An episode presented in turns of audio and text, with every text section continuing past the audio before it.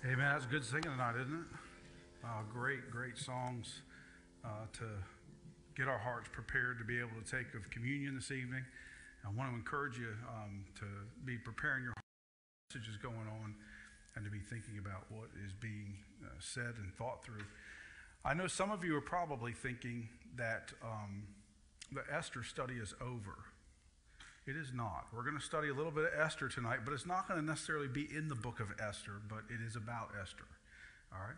So let me encourage you to do this. Go ahead and get your Bibles out, whether you have a written copy of God's Word or whether you have it uh, in, your, in your phone or your tablet. In Psalm 22, Psalm 22.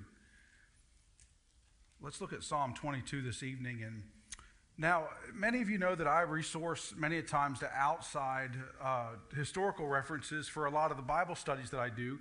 And one of the things I want to bring to your attention tonight is uh, some of those, some of those uh, documents and places where I go to find cultural and historical data are uh, utilized by many uh, rabbis and other Jewish uh, organizations, teachers that would utilize these to teach what's going on. They would um, they would look at these documents and historically uh, interpret them and utilize them for uh, teaching their synagogues and so forth. And I think it's important that we recognize that though these documents aren't the Word of God, so they're not infallible, they're, they're, they're just recorded historical books. I think that we need to recognize we can find a lot of information and we can get uh, a lot of uh, background to what we're reading in the scriptures and learn a little bit more and get a little deeper in it. So, Psalm 22, I want you to turn there. Now, I, I want you to understand that the, the Midrash, now, when you read a Midrash, which is a, a Hebrew historical type book, it would, uh, it would tell you or instruct you that uh, Psalm 22 would have been the passage of Scripture, they speculate this is the passage of Scripture that Esther would have been reciting through her mind as she is going to meet with the king, worrying as to whether her life would be preserved or not for him to lift the scepter. Do you remember in Esther, in uh, I believe it was the second or third chapter, as she has to go in before the king? and she has to make a request. And if she is not summoned by the king, she takes her life into her own hands and she gives it to the king basically because if he doesn't want her in his court, he just doesn't lift his scepter, and then the guards take her out and do whatever they need to with her to get rid of her. So there's some speculation regarding from these the, the Midrash as to uh, this being the, the Psalm 22 being the psalm that she is reciting as she is walking, knowing that her very life may be taken from her in this process of trying to do the right thing for Israel. Jewish interpretations of Psalm 22 identify two specific characters uh, historically about this psalm. Now, the first one is David. David is the one who actually is, is the one who penned this psalm. I want you to consider what David gives us in this. David declares first and foremost, and this is just a really quick crash course, and we're going to get in a little deeper here. David depicts or he tells about his trust in God. And then David gets into uh, his desire or his, his concern that even though he may have felt uh, um, rejected by God and rejected by men, that he still had his faith in God to be God. And in the Psalm 22, we see that he petitions God for help. He confidently resolves the, the situation he's in. And then he makes a historical prophecy that in the future, much farther in the future, the nations are going to worship and praise God. Now, when we look at that and we see what David writes in Psalm 22 as, a, as kind of a background, we also see that this passage of Scripture comes in line with Esther and her story. Not just because they surmise or they think that she may have been quoting this passage as she was going to meet with King Ahasuerus, but I want you to remember, first and foremost, that it is in the book of Psalms, right? Everybody got book of Psalms? What is the book of Psalms made of? Songs, right? These are songs that Israel sang. So I have a question for you. Uh, as you as you consider this and you look at this, I want you to think in your mind: Is it easier to remember something when you put it to a tune? Okay, I'm not going to sing Psalm 22 for you tonight. Okay, don't get scared. It's all right. Um, but but isn't it easier to remember something when you put it to a tune? Now I want I want I want you to think about this. Uh, follow me. Psalm 22 was the psalm that the Jews would sing when they would celebrate the Feast of Purim. So you know the book of Esther. If you've been listening to the study and, or watching online and, and you've, been, you've been following along with the study in Esther, you know that at the end of the book, that we see that, uh, that Esther and Mordecai send out a decree to all of the Jews and all of the proselytes and tell them on the 14th and 15th day of Adar, we're going to celebrate Purim from here on out.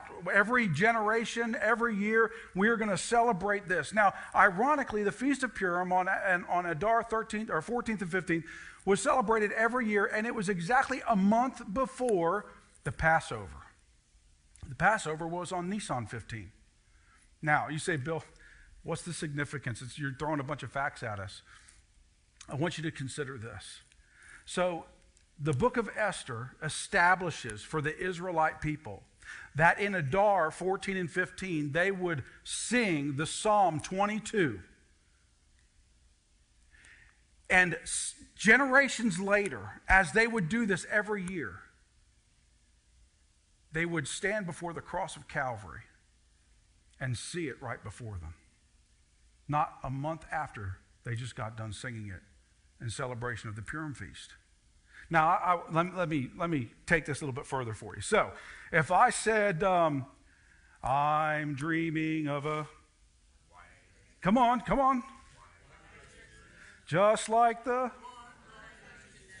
Well, wait a second. You only sing that like once a year, right? I mean, the month of December, you hear it, you sing it, and you move on with life. Why is it that you remembered that? Because it's something that from this high all the way up to this high, um, we every year would have this song rehearsed in our hearts and in our minds because of this time of year and what we celebrate, right? And I want you to consider that Jews, from the time they were this big to the time they got this big, every year they sang Psalm 22 for the Purim feast. This is what they recited. This is what they sang. This was part of their culture. This was important to them. I want you to consider this that, uh, and I didn't, I had this in my notes and I t- took it out, but I think it's interesting. There are three stages, really four stages, but three primary stages to the Jewish learning process. Uh, little children would come and learn a certain part of, they, they would have to learn the law. Many of these children, before they were like five or six years old, would learn the whole law, all five books, memorize it. They wouldn't know it. And then the next schooling that they would go into is they went from like six years old on up to, uh, I guess it was 12 or 13 when they would have their bar mitzvah bat mitzvah. They would be declared to be a man or woman. Um, in that process, they would learn the prophets. And then there was a third part of the study that they would do uh, in their youth uh, that would take them to the time when they were 18, where they were able to be uh, married, so forth, that they would learn another whole part of the scripture and how to apply it. And in that, in, in learning the law and, just about memorizing the whole thing, and then learning the prophets and just about, uh, they'd memorize much of it, not maybe all of it, but Many students would memorize all of it. Now, when we look in the Word of God and we see the Sanhedrin and the Pharisees of these religious leaders, many of these guys had, had memorized all of it. This is why when we see Jesus being, being uh, the, lead, the rabbi, the teacher that the disciples call him, the reason they looked at him in that fashion was because he had all the scripture up here. He didn't have to go to the local synagogue to check it out. He knew it in his heart and in his mind. He was the Word, right? So when, when, when the disciples were being taught by Jesus Christ, uh, the fourth and final stage that very few would reach in the Jewish culture would be this fourth stage. And that would be when they would travel around and follow their rabbi or a rabbi and learn the practicality of the application of the law and the prophets and, and what was taught in the Old Testament and, and what they were given by God.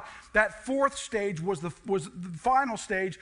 And then when they got to be 30 years old and they would be finishing up that stage, they themselves then could branch out and become a traveling type rabbi. That's why when we see the disciples traveling with Jesus all over the place, this was not uncommon for a, a, a good teacher, a rabbi, to take those disciples that really wanted to dedicate themselves to following this teacher, that they would travel all around with him to watch him and ask him questions and have him give the opportunity to teach what, what the Bible says uh, and what, what the, the, the laws say and what the prophets say, so that they too would be able to learn how to interpret them correctly and apply them correctly.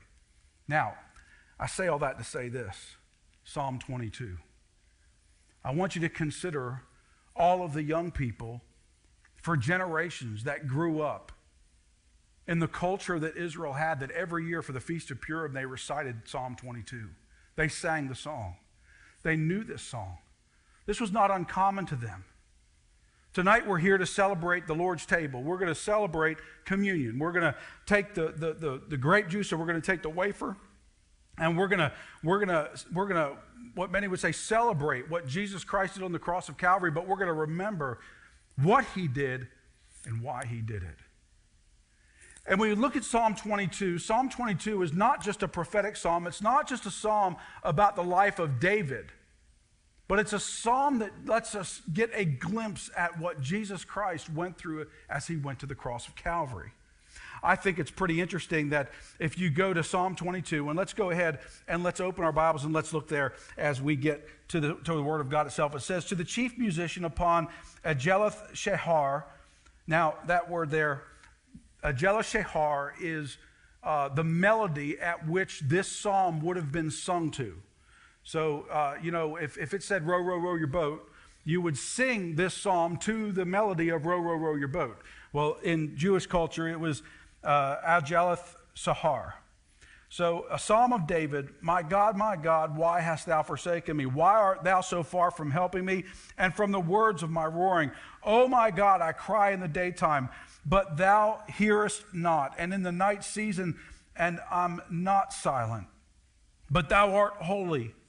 O thou that inhabitest the praises of Israel, our father, our fathers trusted in thee. They trusted, and thou didst deliver them. They cried unto thee, and were delivered. They trusted in thee and were not confounded. Now, I want you to look here first and foremost that Jesus cries out to the Father. If you go over to Matthew chapter 27 and verse 46, you'll see this in the Gospels where on the cross of Calvary, Jesus Christ cries out, My God, my God, why hast thou forsaken me?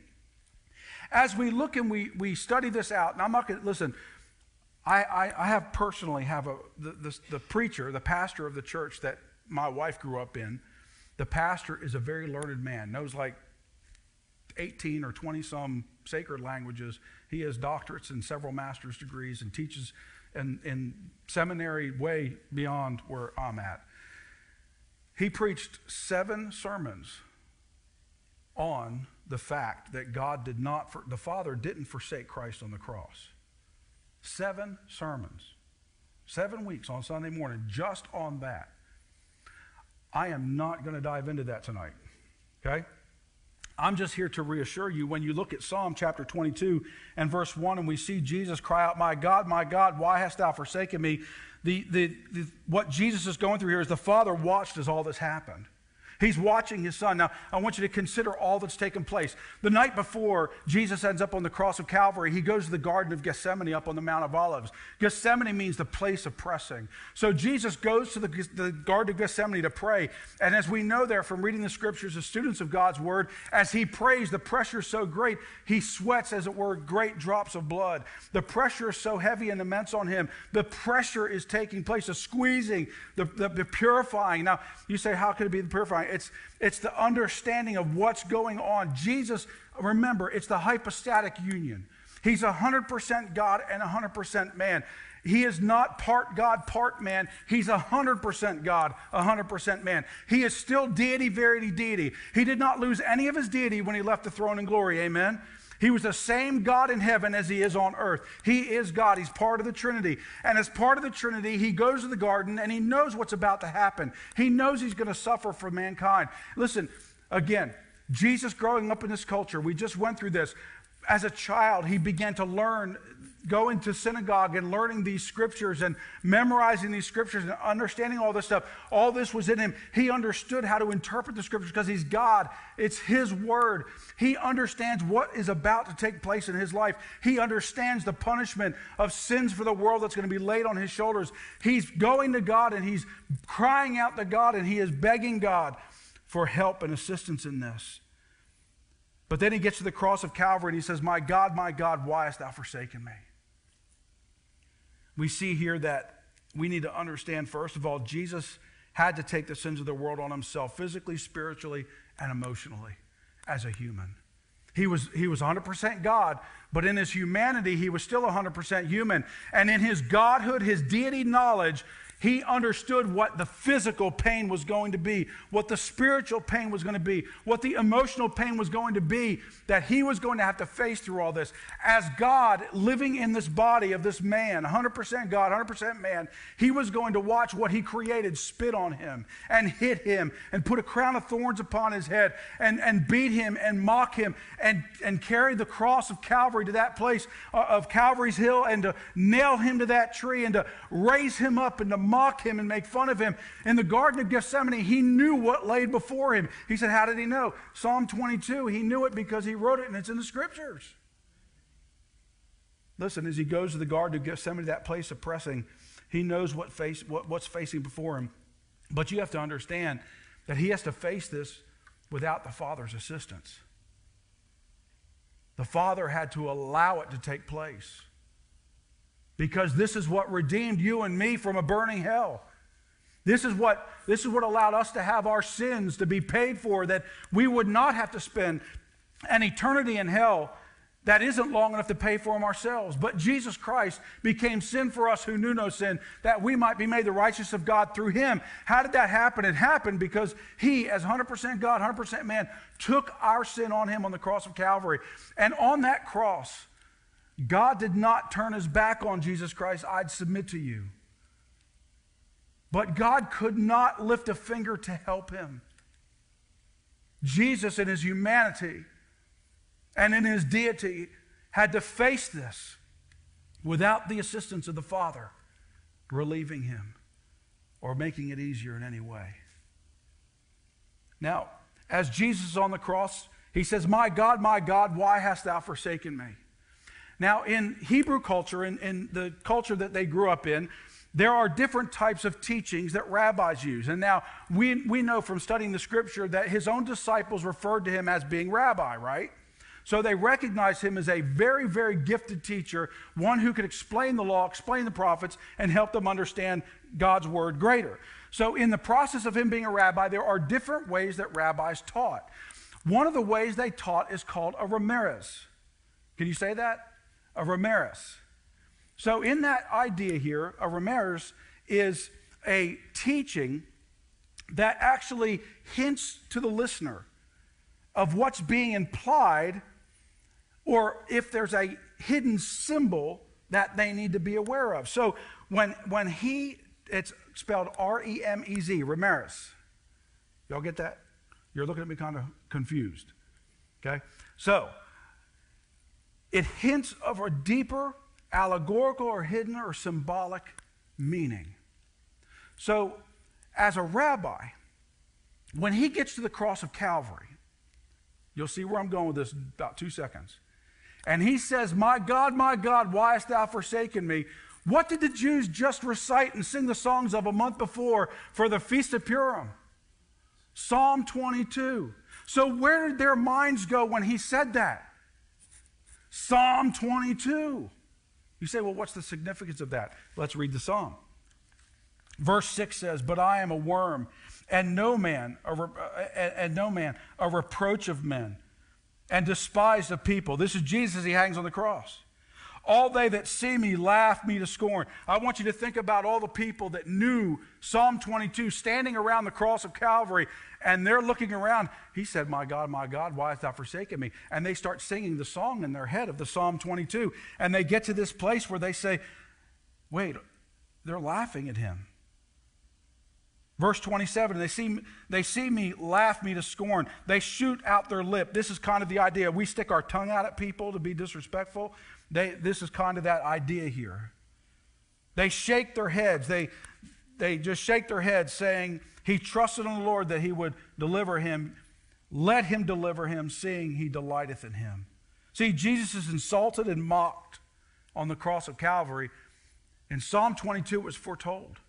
As they're singing this song, and watching this take place right before them, I want you to consider we go to Matthew chapter 27, verses 39 and on, and it says that they passed by, reviled him, wagging their heads, and saying, Thou that destroyest the temple and buildest it in three days, save thyself, if thou be the Son of God, come down from the cross. Likewise, also the chief priests mocked him, and the scribes and the elders said, Come down from the cross, and we will believe thee. He trusted in God. Let him deliver him now. If he have him, for he said, I am the Son of God. The thieves also, which were crucified with him, cast the same in his teeth. Folks, when we look at this scripture, I want you to, again, put yourself in the place of a Jewish person who's grown up in this culture where every year they celebrated Purim, reciting this thing. They knew it, just like we know White Christmas. They knew Psalm 22, and they're watching this take place right before their very eyes. Look at verse 20, uh, verse 9. But thou art he that took me out of the womb. Thou dost make me hope when I was upon my mother's breast. I was cast upon thee from my womb. Thou art my God from my mother's belly. Listen, Jesus spoke to Mary and John. If you look in John chapter 19, verses 26 and 27, you look at the psalmist and what the psalmist says here. He says, I was cast upon thee from the womb. Thou art my God from where? From my mother's belly. From, from the time at which he was conceived, he understood he was a child of God. He was, he was of God. And in this, we see here that in the cross of Calvary, we see in John 19, verses 25 to 27, we see that Jesus has this interaction with John and his mother, and he takes care of his mother on the cross of Calvary. How about we look at verse 11 through 14? Be not far from me, for trouble is near, for there is none to help me. Many bulls have compassed me, strong bulls of Bashan have beset me, around. They gaped upon me with their mouths. And as ravening and roaring lion, I am poured out like water, and all my bones are out of joint. My heart is like wax, it is melted in the midst of my bowels. As we know here, Jesus died of a broken heart. We know that from the beating that he took, as they took the cat of nine tails with, with the pieces of pottery and so forth on there, and they whipped him with it and then pulled it to rip the flesh off of him. His ribs were exposed, his spine was exposed, his, his joints and his arms and his legs. They didn't just concentrate on his back, from, from the back of his heels all the way up to the top of his neck, they were beating him with a cat of nine tails. So, as he hangs on the cross, as we see here in Psalm 22, it is not unrealistic to consider that he could look down and his bones were being exposed in his fingers and in his arms and in his legs. As he looks down, as he tries to breathe, his ribs are exposed from the ripping of the flesh and all that took place. Folks, in John 19, we see all that took place in the beatings and what he was sent to. Let's go to verse 15. My strength is dried up like a potsherd. My tongue cleaveth to my jaw. Thou hast brought me into the dust of death. And Jesus cries out in John 19, 28 and 29, I thirst. As they see this, and they, again, this song is going through their head. They're watching the Son of God on the cross of Calvary fulfill prophetic Psalm 22. Now there's some there is some uh, historical differences as to what happened here as you read the account of what the soldiers did. They took a sponge and they dipped it in a bucket of sour wine and they tried to give it to him. Some would say, uh, now the scripture says that, that that pail or that, that bucket had sour wine in it that had gall or myrrh. The significance of that is that gall is like a bluish green bitter herb, and it's somewhat of a sedative type effect on you. The myrrh is a bitter gum that um, obtained a, a type of material from a bark, and it was kind of like an antiseptic. So as these as these men were now, mind you, Rome was great at torturing people. They didn't want you to die quick. They wanted you to die slow and painful. So if they could give him something to relieve some of the pain to keep him alive a little bit longer, they're going to do it. Now, there are some other uh, historians or people that have done research that would tell differently about what was on that sponge when they gave it to Jesus. I'm not going to get into it tonight. Uh, I've done research and research upon research and cannot find any any historical documents that coincide with Scripture that would allow me to say definitively that, that the other historical thoughts are true, and we'll leave it at that. How about verse 16? For dogs have compassed me about, the assembly of the wicked have enclosed me, they pierce my hands and my feet. Now, I want you to consider this in verse 16. The crucifixion takes place in John 20 and, and we 19 and 20, and we see all that takes place there. But I want you to understand, first of all, that crucifixion was not invented until several hundred years after David wrote this song.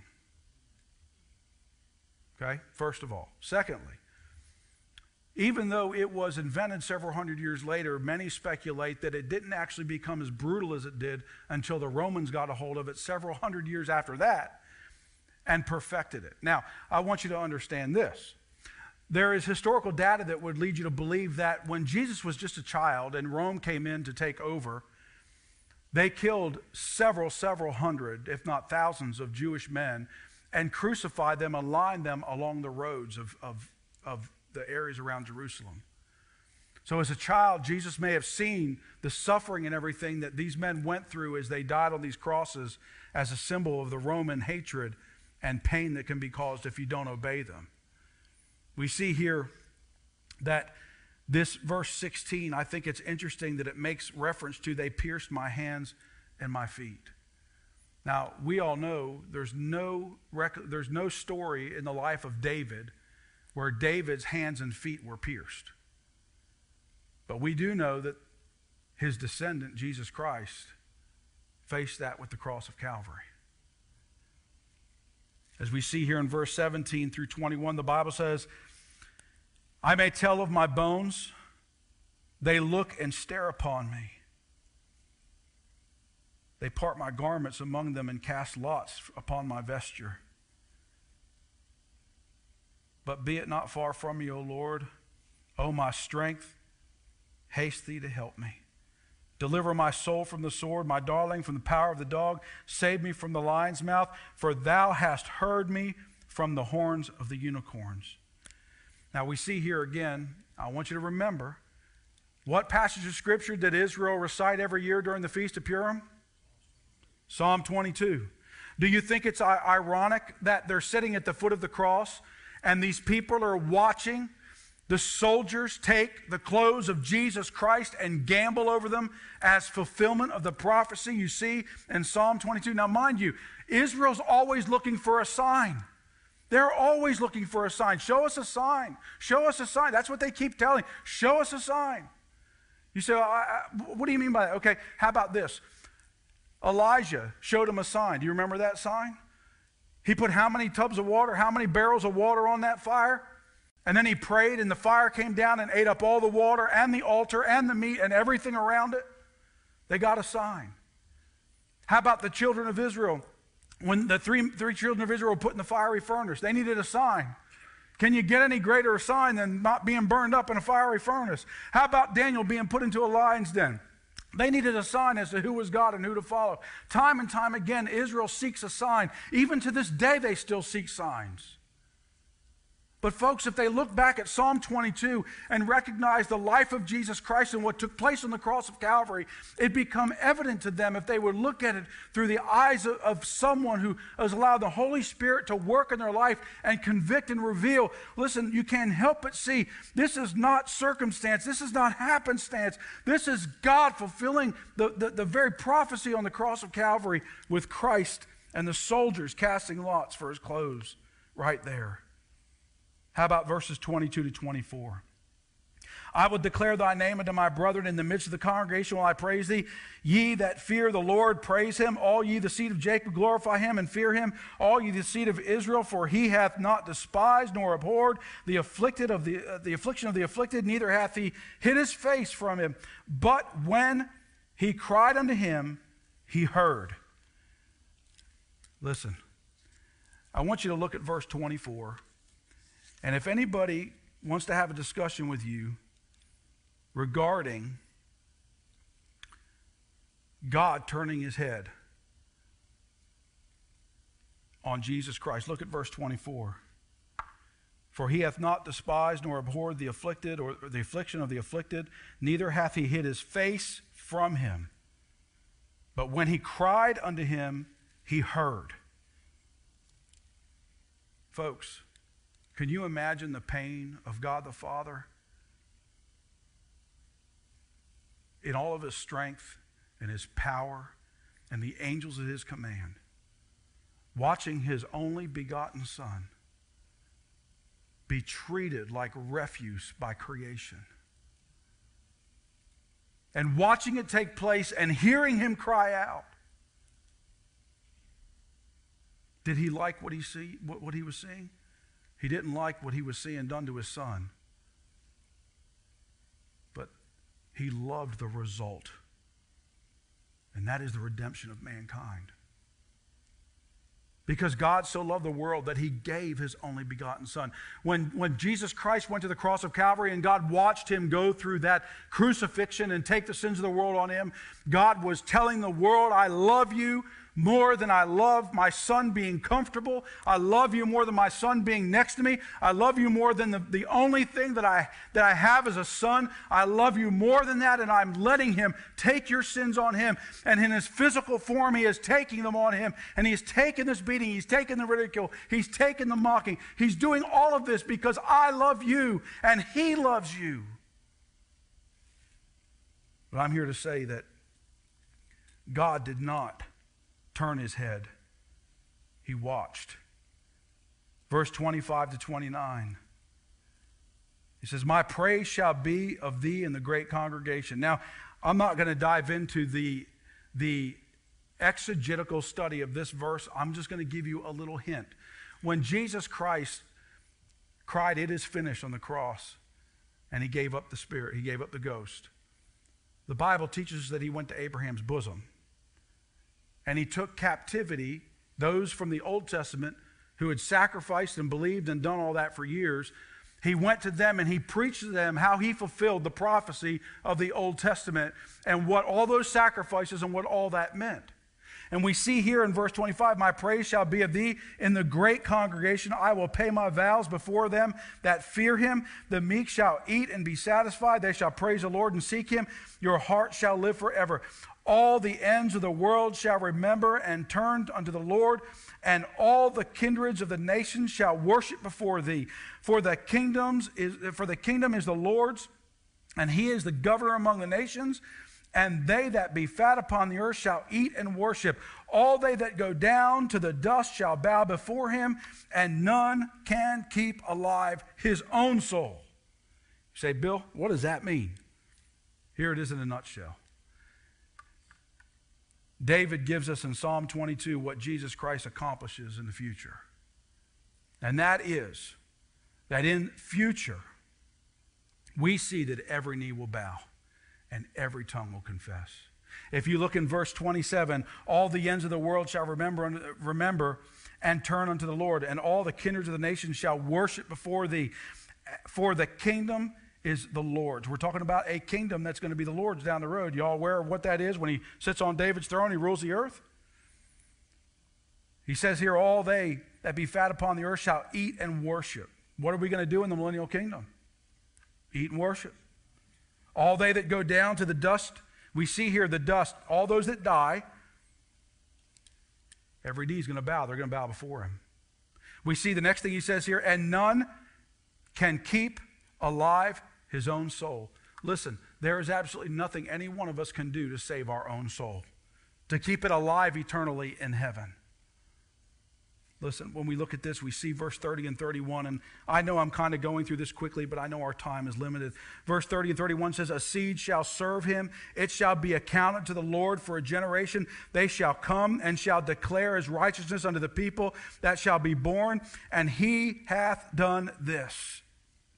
Future generations will declare the Lord is righteous. The people here referred to are those who've been reconciled to the Lord, this generation of his own people.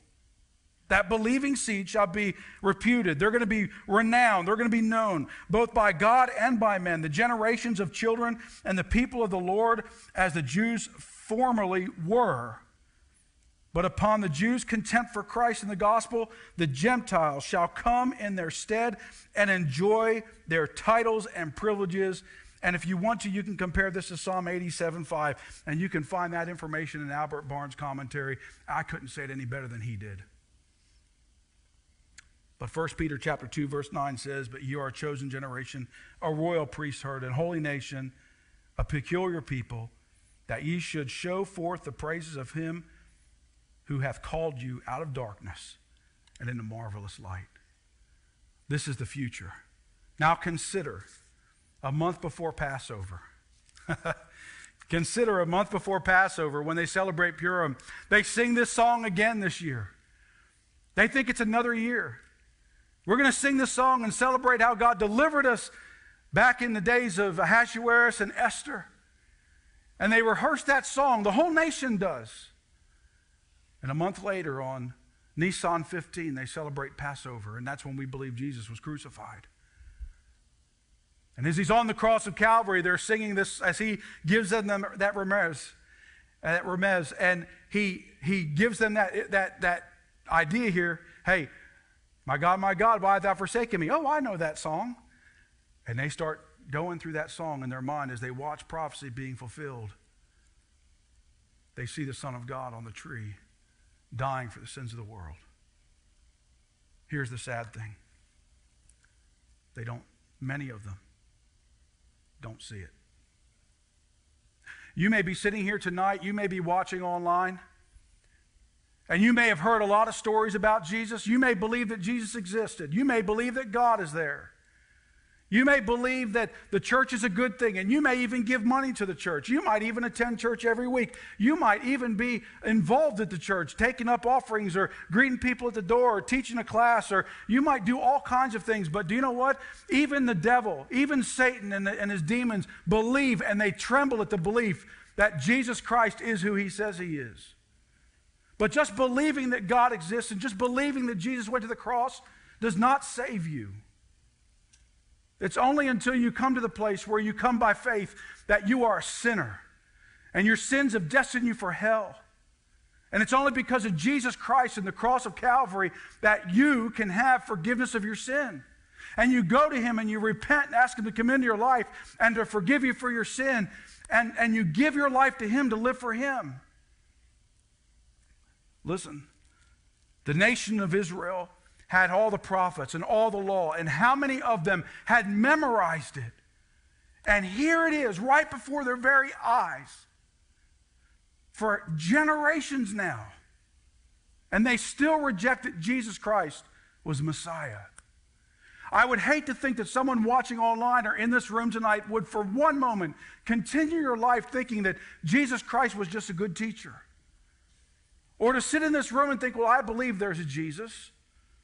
I'm not asking you to believe there's a Jesus. I'm asking you to believe that Jesus paid for your sin on the cross of Calvary, and without his forgiveness, you will spend an eternity in hell. And I'm begging you to talk to God, to pray and talk with God and say, God, I recognize that Jesus Christ is the only way for me to have forgiveness. And I want Jesus Christ to come into my life and forgive me for my sin. And I want to give my life to him and live for him. If you're here today and you've never done that, if you're watching online and you've never done that, I encourage you today to take this moment and close your eyes and bow your head and pray and ask God to save you from your sin. Don't do what the nation of Israel has done and rejected the Messiah. We remember the crucifixion. And tonight, we celebrate it through this table. We take this moment, and we as, a, as believers in this day and age, we take the elements of what we refer to as communion. And we memorialize what Jesus Christ did on the cross of Calvary. Now, if you're here tonight and you've never accepted Jesus Christ as your personal Savior, you can't celebrate with us what Jesus Christ did because you haven't believed on him. But right now, you can believe. Right now, you can take a moment. I want to encourage every one of us tonight to take a moment and bow our head and close our eyes. And I want you to inspect your heart. I want you to think do you believe that Jesus Christ is genuinely the Son of God? That he took away the sins of the world on the cross of Calvary. Have you given your life to him and asked him to come into your life to forgive you for your sin? Each and every one of you tonight, take a moment and inspect your heart. If you've become a believer in Jesus Christ and you've confessed your sin, my next question for you is how are you doing spiritually? Are we living our lives like believers in Jesus Christ ought to live our lives? Are there things in our lives that shouldn't be there? I want you to right now, if you could, just bow your head and close your eyes and give those things to God. You say, Pastor Bill, I know there's stuff that I'm doing that I should not be doing. Listen, talk to God about it right now.